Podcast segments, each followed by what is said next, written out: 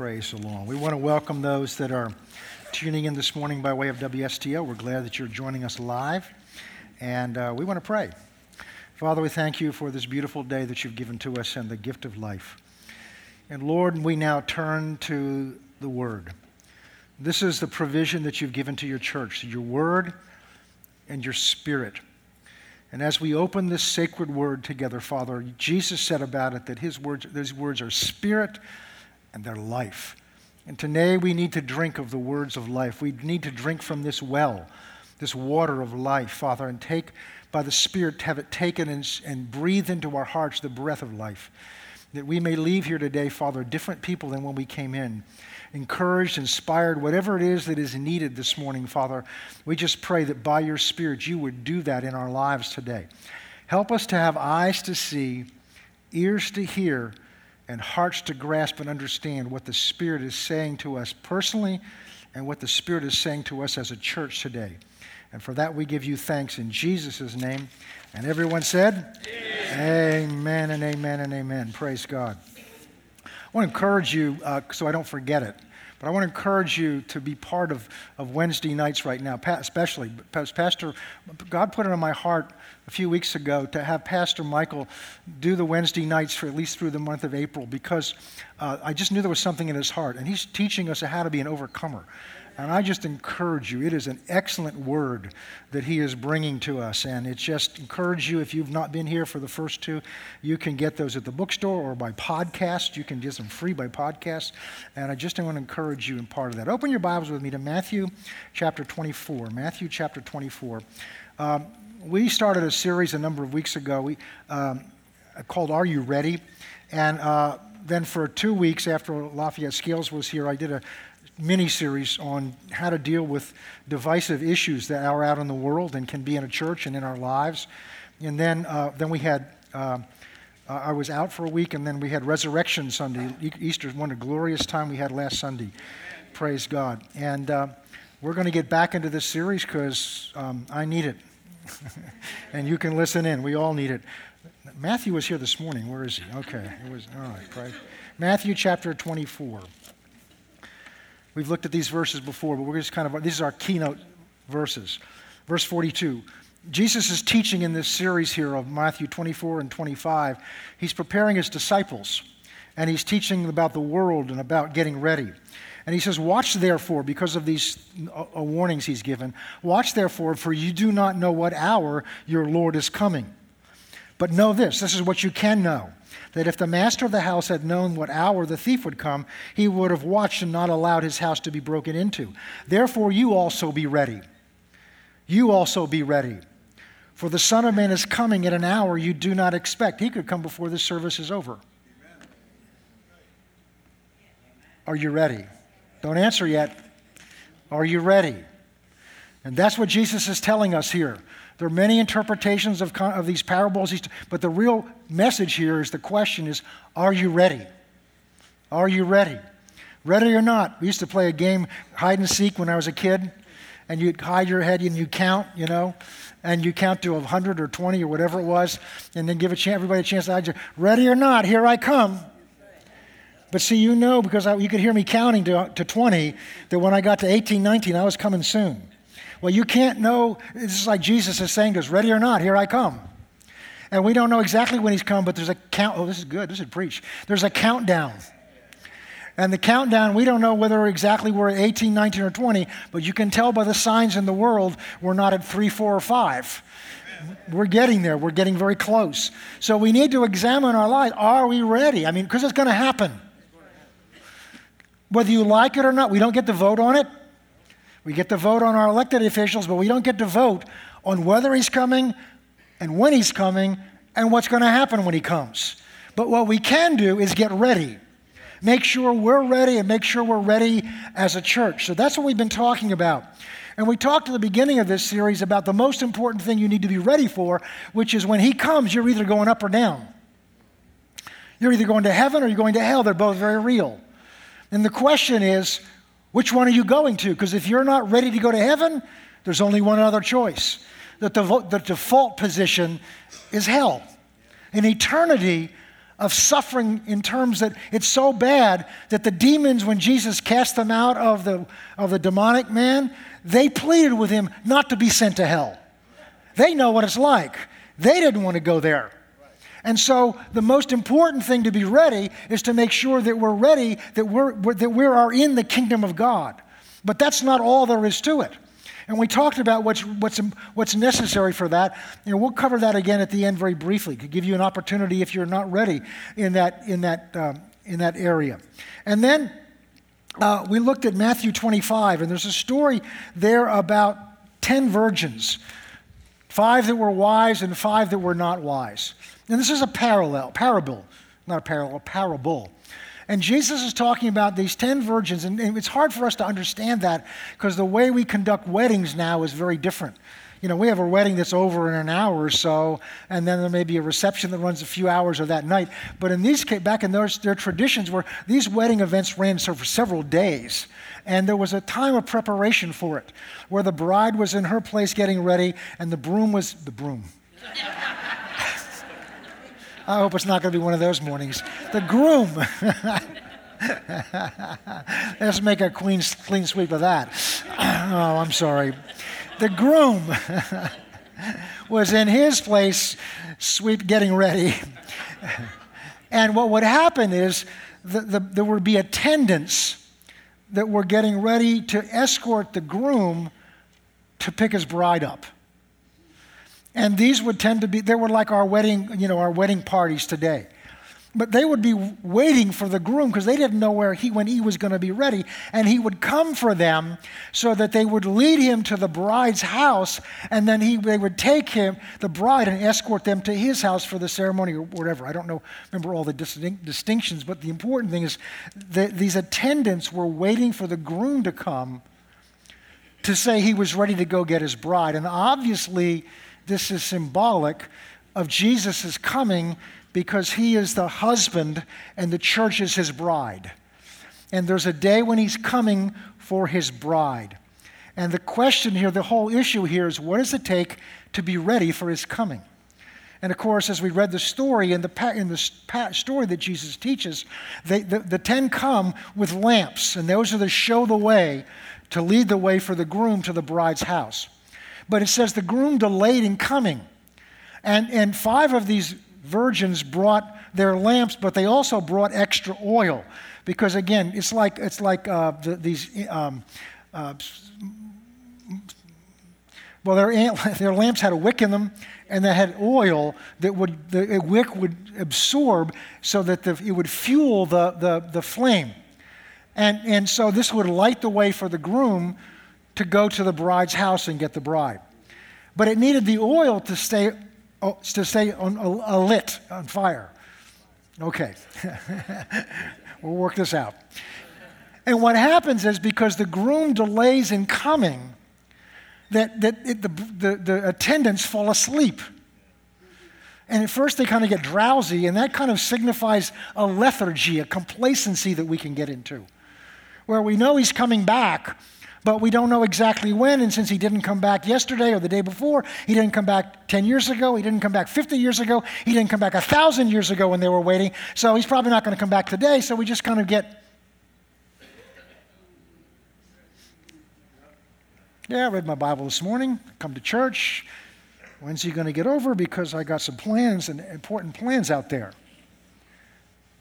And so we become lethargic. And then the next step, because I study this word out, the next step is we go to sleep. And when you're lethargic, you just kind of lose your, you, you, lose your ambition. You kind of, things begin to get fuzzy to you. But when you're asleep, you don't know what's going on around you. And so that's what happened to them. They get kind of lethargic, they get kind of slumber, and then they go to sleep. They just go out cold. And when they, they get alerted, because in the middle of the sleep, there's a sound of a trumpet, and the bridegroom shows up. At this point, the, the, the, the, the five that were foolish, their flame's starting to go out. And they reached for more oil, and they didn't bring any extra oil.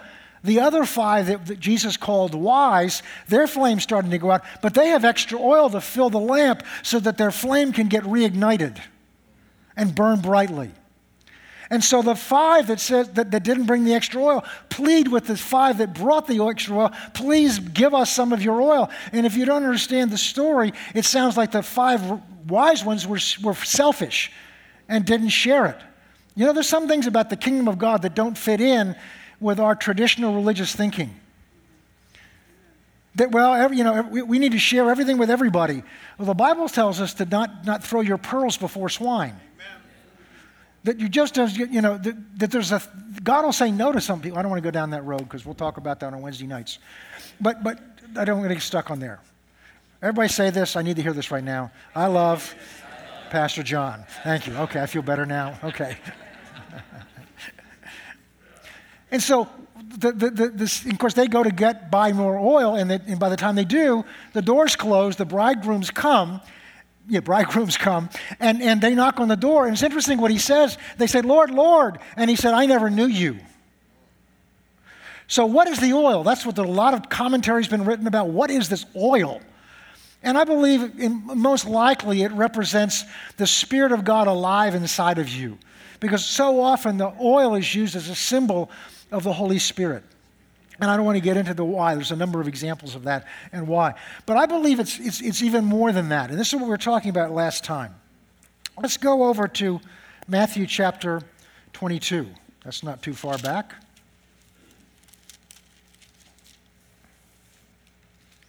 Because I believe whatever this oil is, what the oil does, it is the fuel that allows the flame to burn. And the flame represents light, uh, the, the light of the lamp, so that it can be seen. It represents truth, it represents passion. But something has to fuel that. And what had happened with the five that were unwise is they had allowed whatever fueled that to run out. And as a result, they could not continue to shine, let their little light shine. Remember that song of the charisma? They couldn't, their light went out. The five that had the extra oil was able to rekindle that flame so it could continue to burn. Now, look what Jesus says here Matthew 22, verse 34. But when the Pharisees heard it, we're not going to go what they heard. He silent that he silenced the Sadducees. They gathered together. Then one of them, a lawyer, we're not going to talk about that, asked him a question testing him, saying, Teacher, which is the great commandment of the law? So he's testing him. He's not trying to find out what the answer is, but Jesus gives him the answer. Jesus said, This is, this is the answer. This is the answer of what's required. You shall love the Lord your God with all your heart, with all your soul, and with all your mind. If you go back in the Old Testament, it says with all your might also. This is the first and great commandment. And the second one is like it you shall love your neighbor as yourself. On these two commandments hang all the law and the prophets. In other words, everything else you were told to do in the Old Testament hangs on these two principles, these two, these two laws. You shall love the Lord your God with all your what? Heart, with all your soul, your emotions and your mind, and with all your mind. And then you shall love your neighbor as yourself. So Jesus is saying here if you want to simplify things and reduce everything down, if you want to make sure you're on track, which is what we're talking about, it all comes down to this you shall love the Lord your God with all your heart. Now, the crucial word there is all, not some, with all your heart. Notice this isn't hard. In 1 John, Jesus, uh, the, the Apostle John writes and says, The commandments aren't difficult. We make them difficult. You're just supposed to love God and love each other. It's that simple. Now, that kind of love isn't, you know, Nick, I love you, brother. Good to see you this morning. Tim, love you, brother. Hope you're doing well. No, this is a sacrificial love that whatever you need, because I love you, I, it's the kind of love Jesus loved us with. He was willing to lay his life down for you and me. So, this is the love of God that's not just warm feelings for Him on Sunday morning when the song produces goosebumps in us. This is, this is a love that we live out every day. And we're going to talk about this because what Jesus is really talking about, and that's the subject of this part of this series, is it's all about the heart. So I've got to believe that the parable we just looked at was about the heart. That the, that, the, that the five wise virgins had their heart filled up with the Spirit of God's love for God and for Jesus and their love for one another. And so when the flame starts going out, it's because we've lost touch with the love inside of us. And so that's what we're talking about. It's about the heart.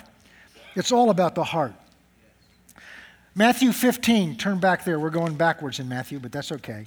Matthew 15, verse 7. There's some things that went before this, but I don't want to get into those. Starts out verse 7 hypocrites. Well, that's a great start. You think I can get tough sometimes.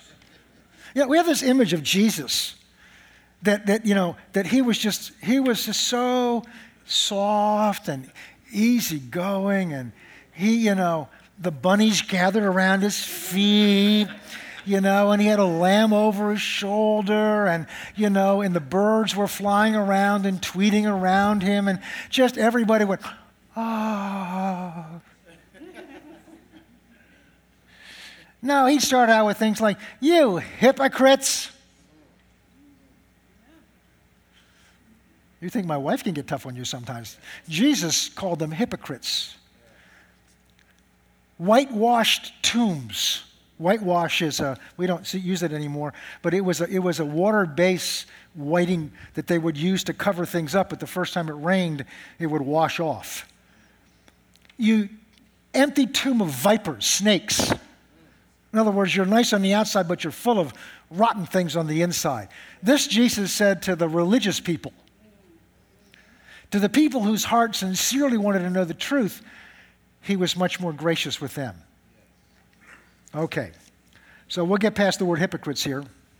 Now, the word hypocrites comes from a Greek word which basically means to pretend something. It's the word from which we get plastic. Ever have somebody back into your bumper with a new car? When I was growing up, the cars we had were, the bumpers were made of steel. And you could run into them with a bicycle. If you look at a bumper the wrong way today, it can crack on you because what looks like it's solid is made of plastic. That's what hypocrite means. It looks one way on the outside, but there's no substance to it. And that's what they were like. Well, did Isaiah the prophet say about you, saying, look at this.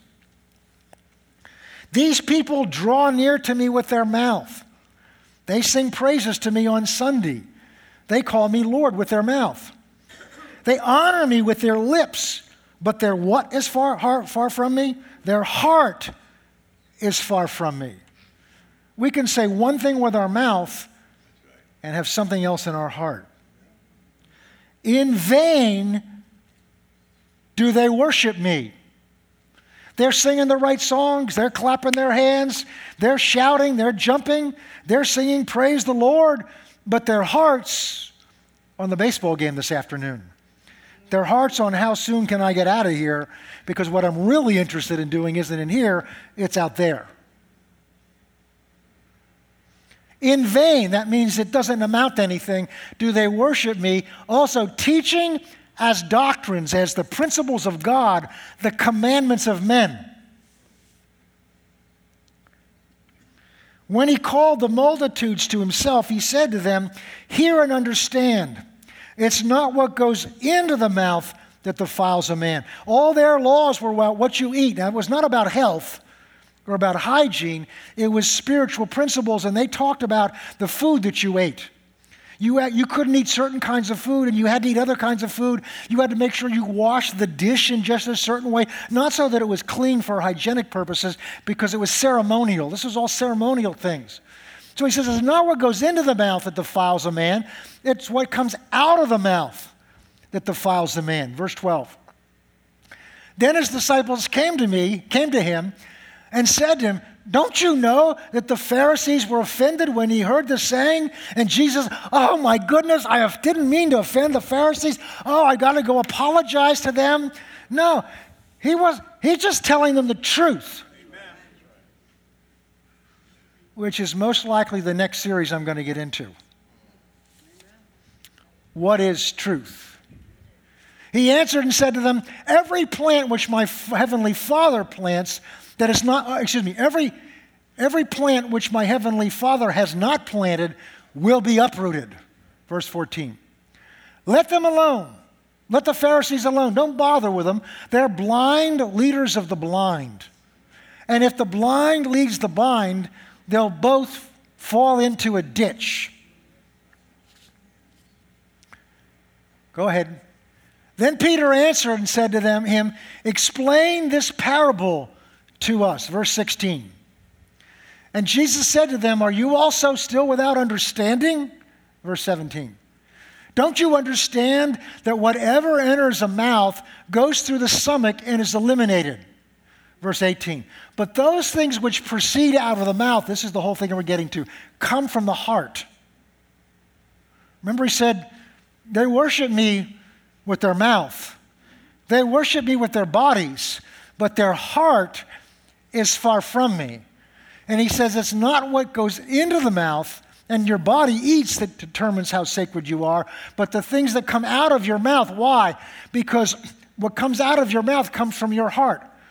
It says in Proverbs, out of the abundance of the heart, the mouth speaks. So if you want to know what's really in your heart, listen to your mouth, not when you're in church. That's what we've learned to do. Listen to your mouth on the job. Listen to how easily you agree with those other people that are talking bad about certain things out there. Listen how easily you agree with people that are talking about negative things and, or, or, talking about God and about the ungodly things.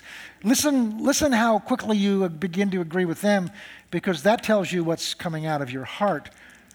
And what's coming out of your heart is a result of what you've been putting in your heart, which is what we'll look at next. Verse 19.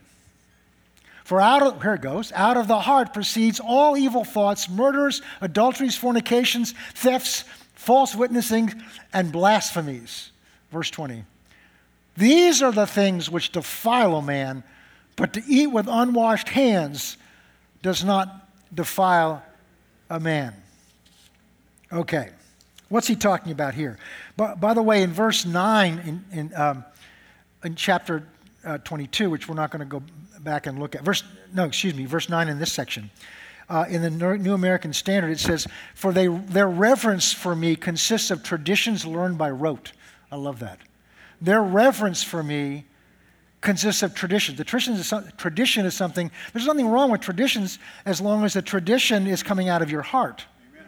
It's when we do the same thing. Jesus talks about this when he teaches about in Matthew 6 about, the, uh, uh, about, about prayer. He said, Don't be like the Gentiles with vain, empty, meaningless, repetitious prayers. He's not, he's, he's not saying there's anything with, wrong with saying the prayer, the same prayer over and over again. It's when it's vain and repetitious.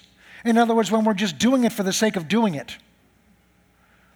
And what here that he's saying in, in the New American Standard Version is traditions are things that we learn to do over and over again. We learn to do it because we've always done it. Some of those traditions are good traditions because they help us with meanings because we know what to do. But other traditions can hold us back. Other traditions, we can have forgotten why we do it. We just do it because we, we do it. I'll give you a good example. Most of you sit in the same seat every Sunday. That's a tradition. Now, I appreciate it because it helps me to take attendance. but you ask yourself a question why do I sit in this seat? Maybe I've just gotten used to it. Maybe there's a better place to sit. It's most likely not in the back, it's most likely towards the front. But traditions. So it's good to evaluate the traditions, everyone. Is this tradition still needed? Is this tradition still helpful? Is this tra- tradition still helping me to come closer to God? Is this tradition still helping me to grow, or is it now in the way?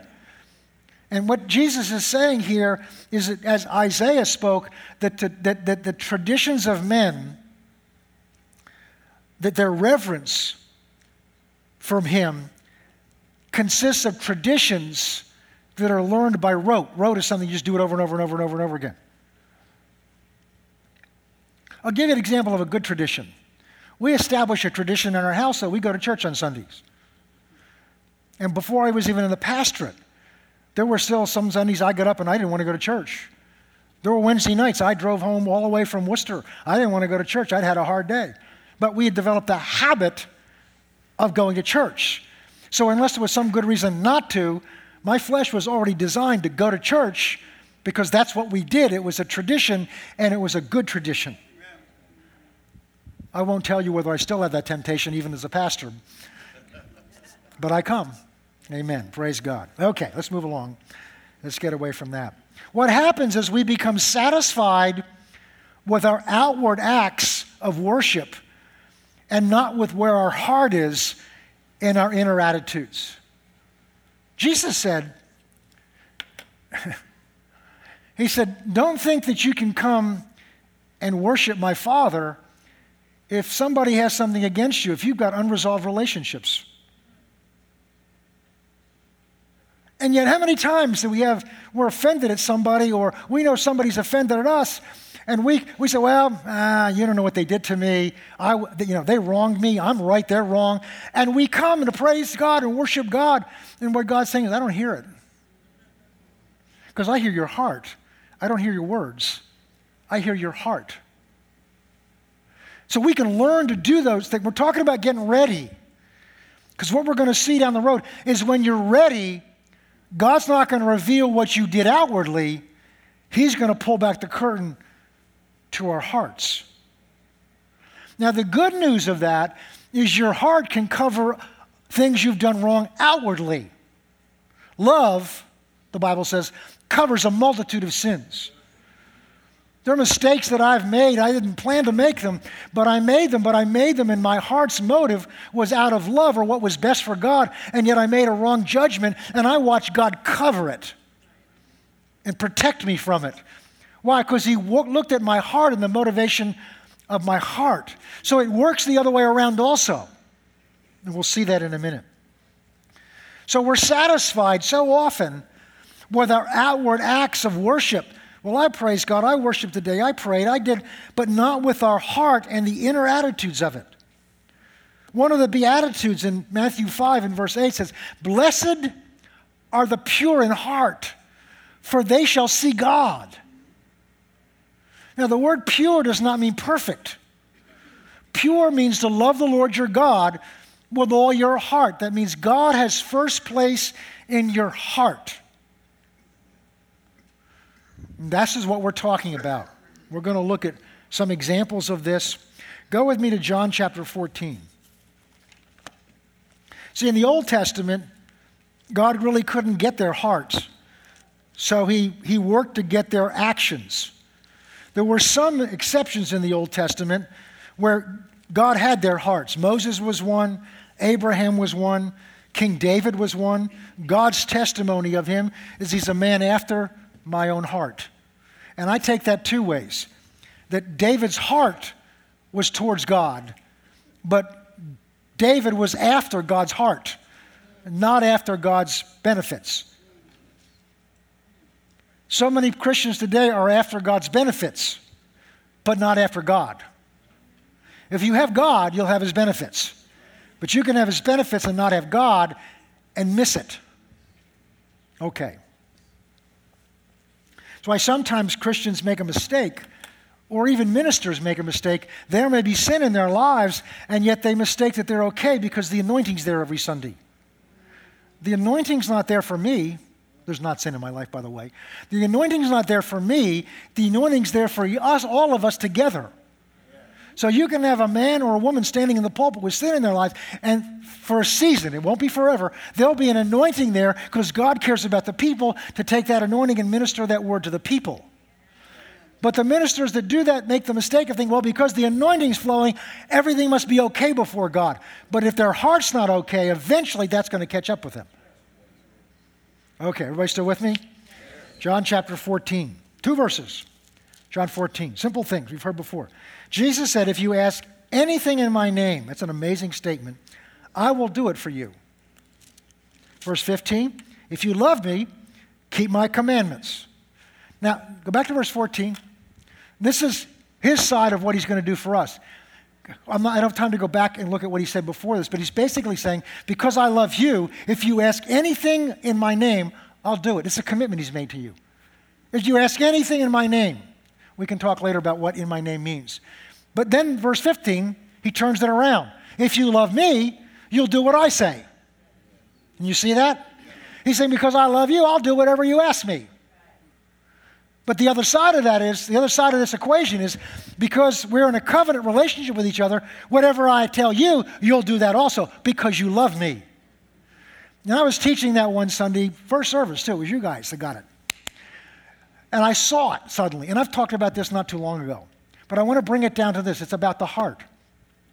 And I got the image of this young engaged couple looking towards their wedding. And there's some of you out there this morning. And they were sitting at this table having a romantic dinner. And they're just having their coffee at the end. And he just takes her and looks at her hands and looks her in the eyes and says, Dear, I love you. I love you with all my heart maybe 21, 22, 23 years old. I mean, I did that. I love you with all my heart. And she looks back at him and smiles with this warm blush on her face. I love you too with all my heart. They don't mean the same thing. Same words. He means, I feel good being with you. And I want to feel good for the rest of my life. So I want to be with you because being with you makes me feel good. I want you in all kinds of ways. I love you. That's what he means. A woman, when she says, I love you, means more than I feel good being with you and I want to give. She means, it means I'm giving myself to you to the exclusion of all others. I will belong to you. I'm making a life commitment, um, and that's what Jesus did. He says, I love you. And, and, and, the, and the demonstration of my heart's love for you is I've given my life for you. Now, all I ask back is that you love me back the same way. But what we do is what that young male fiance says I love you, Lord, and I lift my voice to worship you. Oh, I love you, Jesus. But my heart's not saying, whatever you ask, I belong to you. If you go into Ephesians chapter 5, it talks about a husband wife relationship. It's interesting in there because we've been looking at some things of, of Jimmy Evans about this that we did a, a year ago in here on Wednesdays. And, and he points out, and I've taught this before too.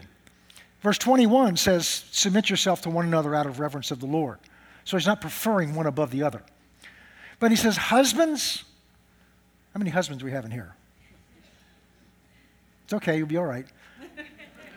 Love your wife. Now, why would he have to tell husbands to love their wife? Because the word love there is not the word phileo in Greek, which means to have friendly feelings towards. That's what bo- bozo, I mean, that's what the man says, the young man says, when he's holding her hand, says, I love you. What he's meaning is, I phileo you.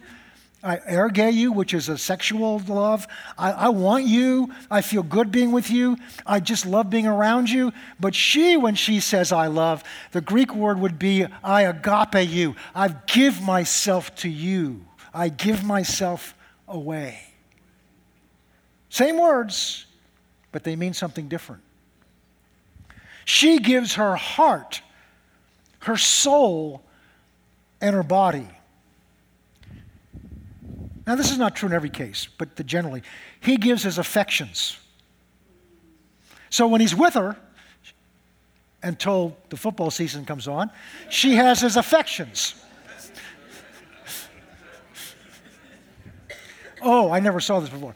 whatever gives him that sense of pleasure has his affections.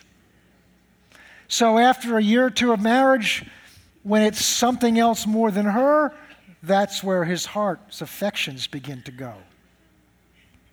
So if it's football, and there's nothing wrong with football, if that's not the priority of your heart, anything becomes an idol. Good things become an idol when they have your heart. And what there come a point in that marriage if they stick together where Bo's, I mean, uh, Bob's going to get an alert, a wake up call and says, Whoa, wait a minute. Now it's interesting because when Paul goes over and talks about the woman, he doesn't tell her that she's to love her husband. Do you ever notice that? He doesn't tell him to do the same thing. Why? Because she's already done that. When she said, I do, she gave her heart. Now, I know there's exceptions. She gave her heart to him once and for all, which is while she'll stick with him while he's still hurting her, while he's got his affection somewhere else, because women have this amazing confidence I can change him. You can't. Only God can. So here you've got God who knows everything because He designed this, He knows us. He's saying, guys, here's what's going to make it work. You've got to do what you committed to do 20 years ago. You've got to love her with all your heart. Women, here's what's hard for you it's easy to love him because you made that commitment, but you're to honor him and respect him. Ooh. But, Pastor, you don't understand. He's bozo. he doesn't come to church. When he comes, his heart's not in here. In fact, he's the one you're talking about right now. I know, I've been doing this. and he's not getting it. Yeah, because there's too much pain in his ribs. Ladies, it doesn't work. It's not what God says to do. It's an act of faith to respect your husband. Because he doesn't say respect your husband because he's worthy of it. He said respect your husband because I've told you to. Because if you don't respect your husband, you're not respecting your Lord who's told you to respect your husband. Now the elbow's going the other way.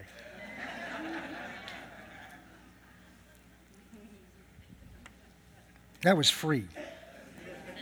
Matthew chapter 6. We got to move along.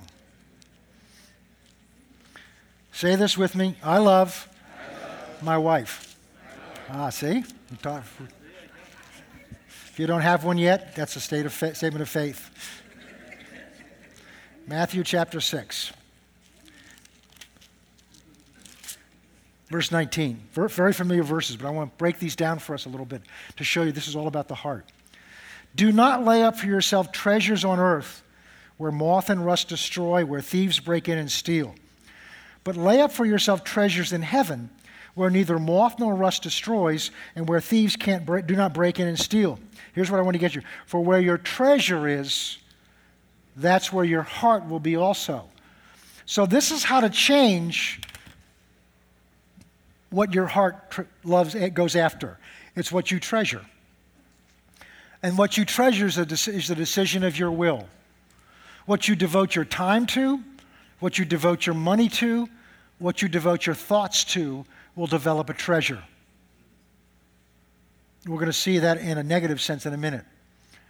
So if you spend all your time thinking about God and the kingdom of God, if you spend, if your mind is meditating on the Word of God, not because you sit down and do it, but as you go through the day, my mind just thinks about the Word of God. Sometimes I'm singing songs that I've heard, and so you know, my mind is going over, not every day, but it's going over and over things about God, talking to God just as I go along. Thank you, God, you've been so good to me about this. You've been so faithful to me about this. My mind is thinking about Him that increases His value of Him in my heart, how much my heart treasures Him. One of the way to find out is to look at your checkbook, look at your credit card. What do you spend your money on? I mean, obviously, the things you have to spend your money on that are not discretionary. But with the discretionary part of your money, what do you spend it on? because the thing you spend it on the most is what you treasure the most. It's not what you think you treasure, it's the evidence of what you treasure, is in your actions. I think we better move on. The lamp of the body is the eye. If therefore your eye is good, your whole body will be full of light. But if your eye is evil, your whole body will be full of darkness. If therefore the light that is in you is darkness, how great is that darkness? I used to look at this and think, what's he talking about here? Suddenly he's gone from talking about your heart to talking about your eyes.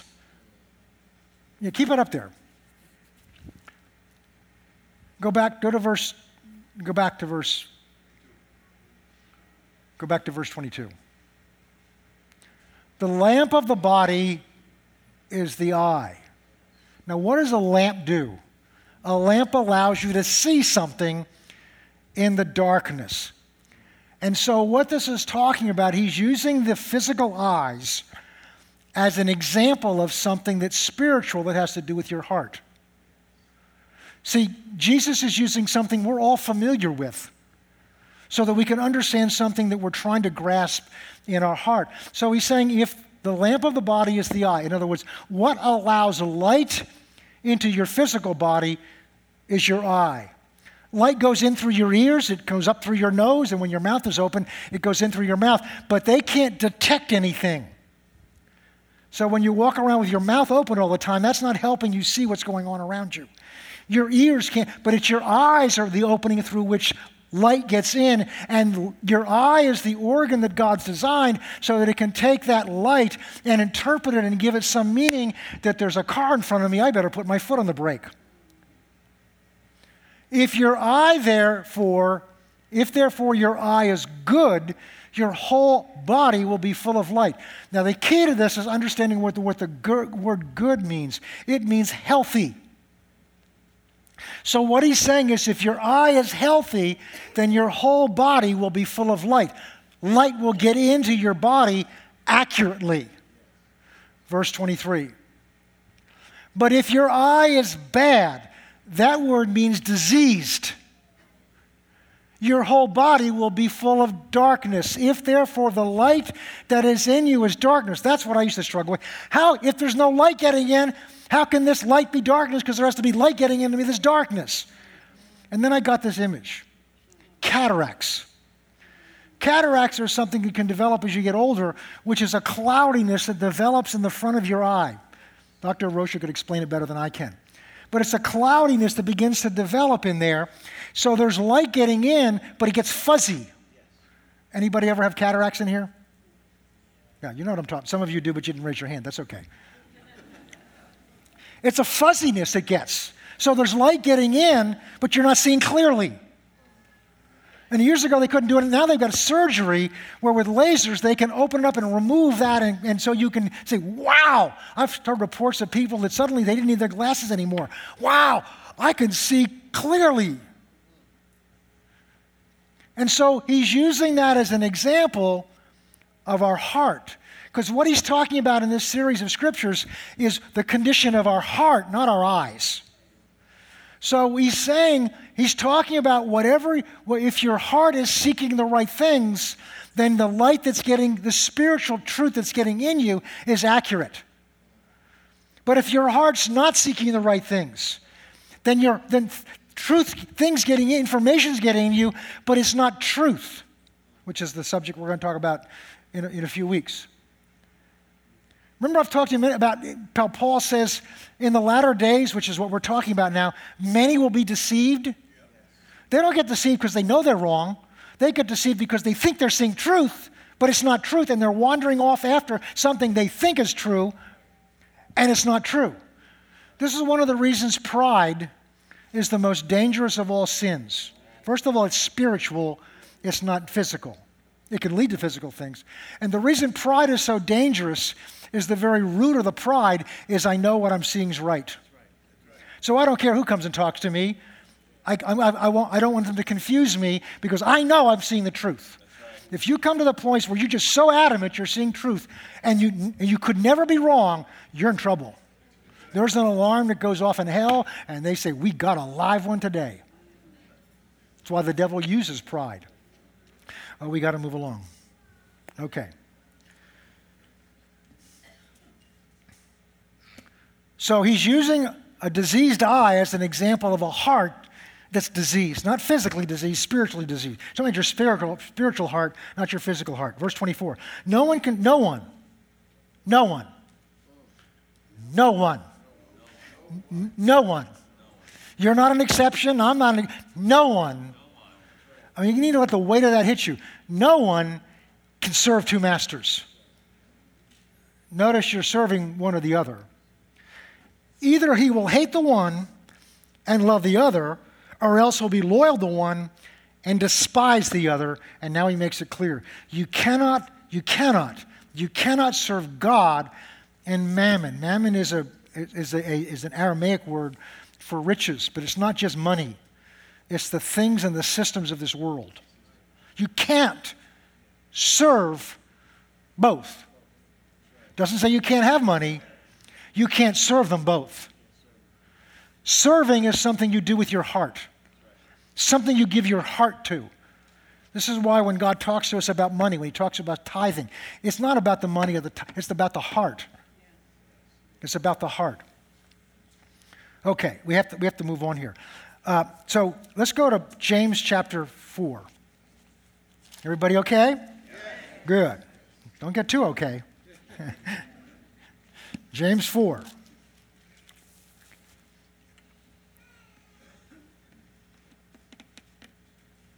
Verse 3 You ask and you do not receive because you ask amiss. You ask with the wrong heart. Why? That you may spend it on your pleasures. This is what I want to get to. Verse 4. you adulterers and adulteresses. That's pretty strong language. He's not talking about physical adultery, he's talking about spiritual adultery. Do you not know, and this is what it is, do you not know that friendship with the world is enmity with God? Whoever, therefore, wants to, what you want to is with your heart, wants to be a friend of the world, makes himself, not God makes him, makes himself an enemy of God.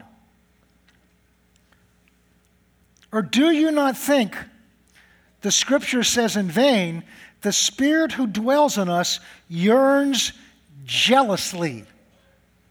So here we have three interesting words adulterers, adulteresses, and jealousy.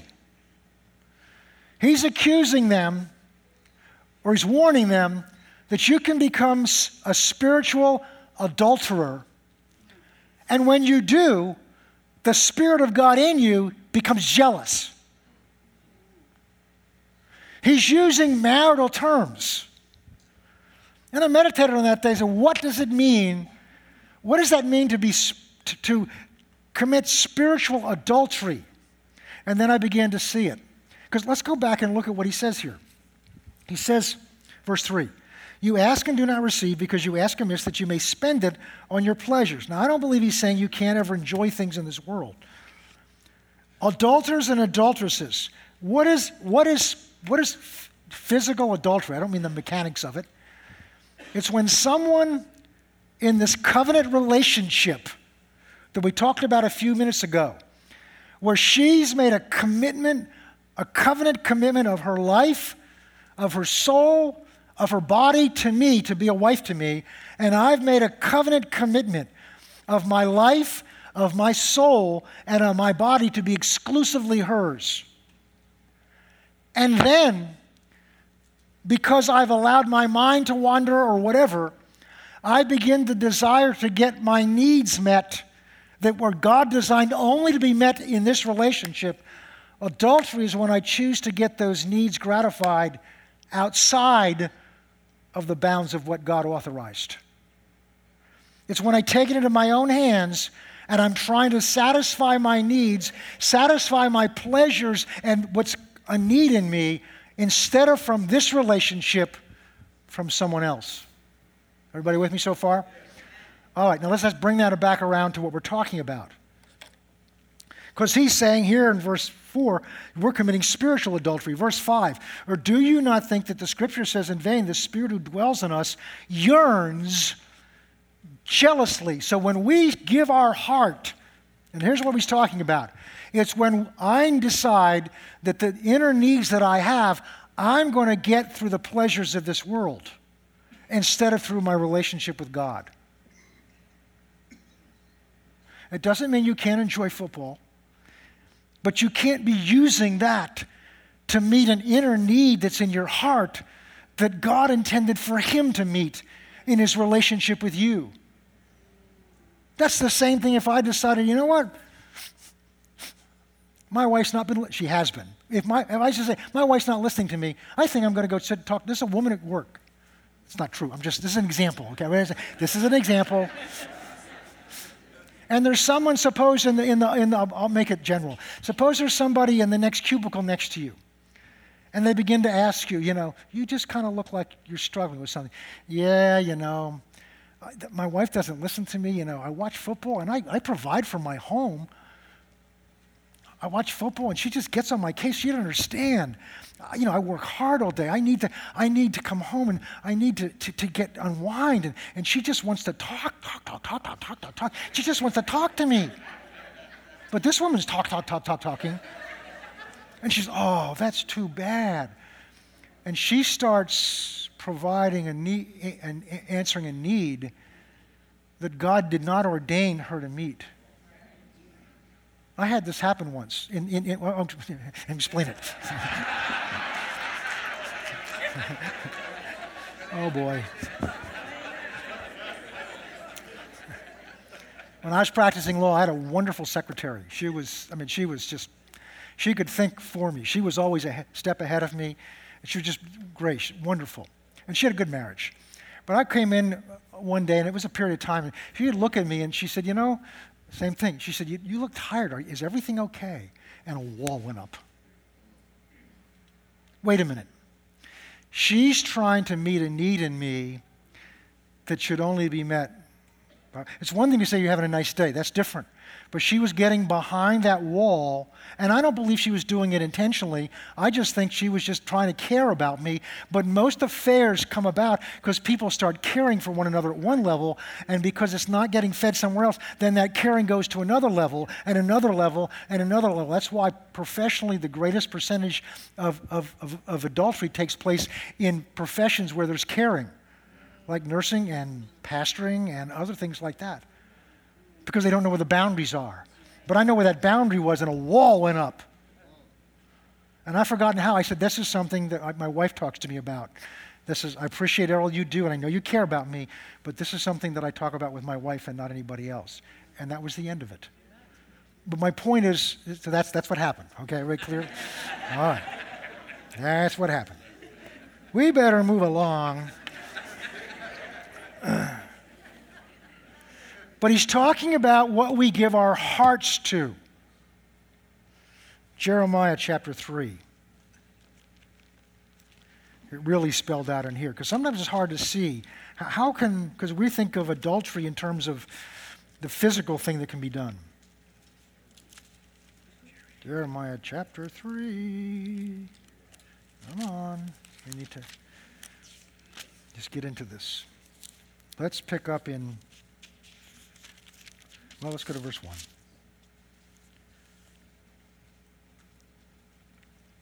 Well, let's start in verse 6.